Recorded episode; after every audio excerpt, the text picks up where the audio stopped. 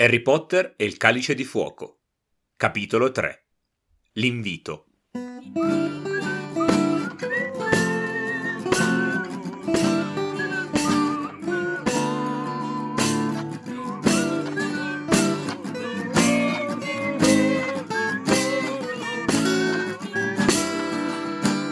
Tu!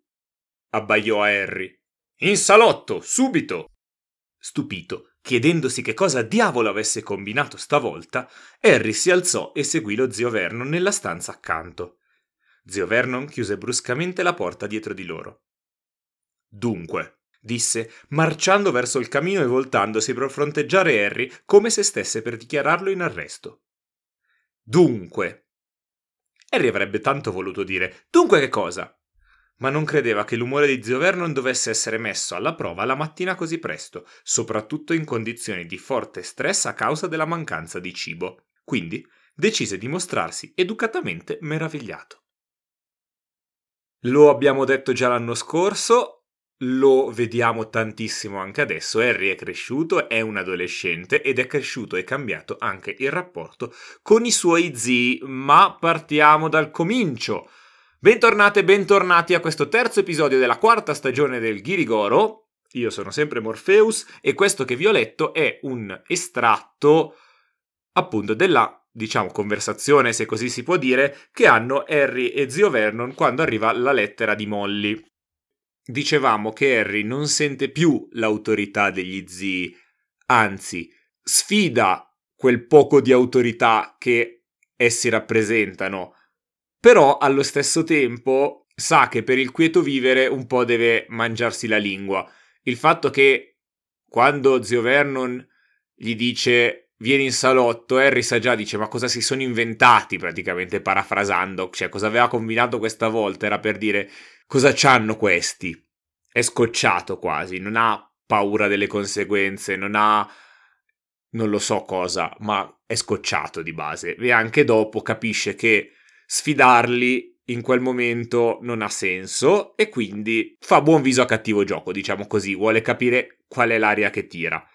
Ma facendo un passo indietro, prima di invece parlare della lettera che avviene subito dopo, abbiamo una scena, stavo per dire bucolica, ma non me la immagino di zia Petunia andare in campagna a fare un picnic, una scena quotidiana di una colazione nella quotidianità pazza, diciamo, sì, possiamo dirlo, dei Darsley, perché abbiamo una dieta fatta da per Dudley, ma subita dalla famiglia per colpa, diciamo, del vizio ancora una volta, perché Dudley dal primo anno ci viene sottolineato che è grasso, ma ci viene anche reso evidente che non è grasso perché boh, per corporatura o per problemi disturbi alimentari, cioè disturbi sì, ma sono più di ordine magari psicologico, non lo so, non sono psicologo, non voglio avventurarmi, ma in ogni caso l'estetica di Dudley è sintomo del vizio causato dai genitori, perché i genitori coccolano, chiudono gli occhi, non vogliono vedere l'evidenza, fanno sì, hanno anche un po' paura di deludere il figlio, cosa che è assurda, o meglio, cioè per alcune cose ovviamente. Vernon giustifica in pieno tutti i comportamenti del figlio, sia gli atti di bullismo, ehm, sia il fatto che deve essere grande e forte. Petunia invece finge di non vedere, o oh, Diddino piccino. Quando arriva la, l'infermiera della scuola che li mette di fronte all'evidenza, allora non si può eh, fare a meno di far fare una dieta a Dudley, ma nel senso è abbastanza per la salute di Dudley, visto che lo definisce che aveva le dimensioni di una piccola orca assassina ed era più largo che alto, nel senso, me lo immagino anche con problemi magari di deambulazione, non insegue più Harry per menarlo come faceva da piccolo dove era solamente un bambino sovrappeso. Quindi serve una dieta composta di roba da conigli, come dice zio Vernon. Ovviamente non può farla solo Dudley la dieta, deve farla tutta la famiglia per spirito di famiglia, ma Harry deve soffrire più di Dudley perché così almeno Petunia pensa che sia giusto così, pensa che Dudley ha questo conforto nella, nello sconforto dovuto alla mancanza di cibo, al fatto magari di essere messo davanti al fatto che, ho detto fatto un sacco di robe, ma eh, che non sia perfetto, ma che debba migliorare in qualche modo. E Harry non segue questa dieta. Ritorniamo nel discorso di prima. Harry non sente più l'autorità e quindi non si sente in dovere di, di fare anche lui la dieta. Si è fatto spedire tonnellate di dolci dagli amici che tiene sotto letto. Io spero che non siano robe con la panna e la crema, che se no, mamma mia, quanto male alla pancia. Ma tra l'altro neanche zio Vernon, secondo me, segue quella dieta perché sicuro quando va al lavoro poi si scofana total- tonnellate di donuts e pranza fuori. Quindi ciao, deve solo aspettare appena alzato, un po', comunque non mangia appena alzato Zia Petunia me la immagino una che non mangia normalmente, quindi è comunque Dudley quello che invece la fa la propria dieta, almeno. In questa scena familiare c'è un particolare di quelli eh, che a me piacciono un sacco perché zio Vernon legge il Daily Mail, che dici un titolo di un giornale, sì, ma che giornale? Andando a vedere il Daily Mail è un tabloid che ehm, è una tipologia di giornali con particola- un particolare formato un po' più piccolo dei quotidiani italiani, per dire, e soprattutto con, eh, diciamo, non è un giornale serio, per usare un termine poco professionale, ma eh, sono giornali scandalistici e spesso non verificano le notizie, puntano alla vendita eh, rispetto alla verità. Inoltre è un giornale, il Daily Mail, ultraconservatore, come i Darsley. Per dirne una, è un giornale pro-Brexit, eh, è contro eh, l'immigrazione, contro l'aborto, è per la famiglia tradizionale, è contro ogni cosa che possa essere lontanamente associata al mondo LGBTQ+, eh, quindi è proprio un giornale per i Darsley. Non ne parliamo di queste tematiche ovviamente, eh, ma sono sicuro che i Darsley pensino esattamente come la penne pensa il Daily Mail, più una spruzzatina di odio per i vicini e per i maghi, perché i, i maghi, non, cioè ognuno odia il proprio vicino, ma i maghi li odiano solo loro, visto che nessuno, pochi sanno del, della loro esistenza non magici. In ogni caso, Vediamo anche che però il povero Dudley, in questo momento eh, empatizzo un poco con lui, non è che sogna solamente di mangiarsi una ciambella, una torta o qualche schifezza. Ha proprio fame, poverino, nel senso è una dieta esagerata, immagino, un quarto di pompelmo e basta come colazione. Ma due biscotti secchi, giusto per mettere un po' di sostanza. Cioè, ruba il pompelmo di suo zio appena suo zio si alza per dire il pompelmo che è una roba che non avrebbe mai mangiato fino al mese precedente, invece questa volta se lo arraffa tutto con golosità e piacere, cioè ha proprio fame. In ogni caso, torniamo all'inizio perché la sclerata, la ramanzina, il quasi arresto da parte di zio Vernon di Harry è causato dalla lettera che arriva indirizzata ad Harry da parte della signora Weasley. Vernon è arrabbiatissimo, non tanto per la lettera che dice hai dato il nostro indirizzo a queste persone, ma perché invece di mettere un francobollo, la signora Weasley ne ha messi tonnellate perché non sapeva come funzionava e aveva paura di sbagliare e quindi ha fatto qualcosa fuori dall'ordinario. Se fosse arrivata una lettera eh, col francobollino messo a puntino, con l'indirizzo scritto in bella grafia, zio Vernon sì, sarebbe indispettito perché comunque hai dato il nostro indirizzo a quella gente lì, ma non così tanto perché in più il postino, che probabilmente doveva essersi divertito tanto, invece di lasciare la lettera ha suonato apposta per dire oh Vernon ma chi è che ti scrive così? Eh, cosa devi raccontarmi qualcosa? E quindi ovviamente questa cosa fa imbestialire zio Vernon. Già, se il postino non avesse detto nulla, lui sarebbe andato fuori di testa. Figurati che gliel'hanno pure fatto notare che era una cosa fuori dall'ordinario. Harry, tra l'altro, la reazione è prenderlo in giro perché dice: Guarda, quindi ha messo abbastanza francobolli, ha fatto bene. Ovviamente è sul livello di ironia che Zio o non capisce o non vuole capire in quel momento, vuole solamente spaccare la testa a Harry. Ma allo stesso tempo, Vernon è combattuto. Perché? Harry gli sta sulle scatole avercelo tra i piedi, quindi dici, ok, gli dico di sì, lui potrebbe andarsene, però allo stesso tempo, se Harry se ne va è felice, e io non voglio che Harry sia felice e quindi è combattuto. Poi, in realtà penso vinca il fatto di non averlo tra le scatole, a prescindere dalla minaccia che Harry userà. Ma prima di arrivare alla minaccia, L'atteggiamento di zio Vernon che vuole, che fa domande, vuole capire, ma poi non vuole ascoltare troppo le risposte, a me fa strano.